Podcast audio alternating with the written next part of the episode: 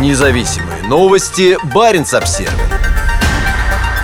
В 2022 году российские суда сдали в Норвегии рыбы на 175 миллионов евро. ЕС не ввел санкции в отношении трески и ментая из России, а три норвежских порта по-прежнему открыты для выгрузки рыбы, смены экипажей, снабжения и ремонта.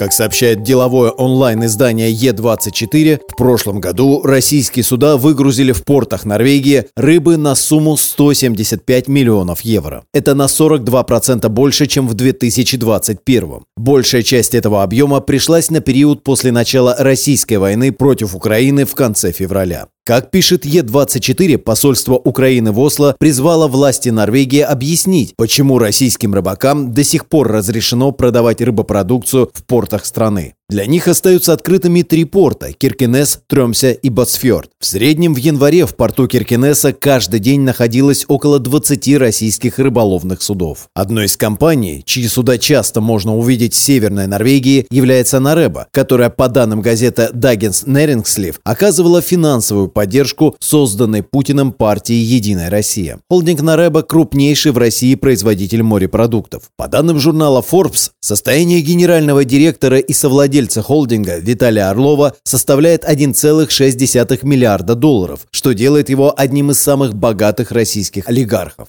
В июле прошлого года Владимир Путин по видеосвязи принял участие в церемонии поднятия флага на трех новых крупных рыболовных судах, построенных на одной из верфи Объединенной судостроительной корпорации в Санкт-Петербурге. На этой же верфи строятся новые военные фрегаты типа «Горшков». Одним из новых рыболовных судов был траулер «Капитан Соколов», принадлежащий на Рэба Виталия Орлова. 15 компаний холдинга ежегодно вылавливают около 400 тысяч тонн трески, пикши и ментая в Баренцевом и Норвежском морях, а также на российском Дальнем Востоке. Независимые новости. Барин обсервис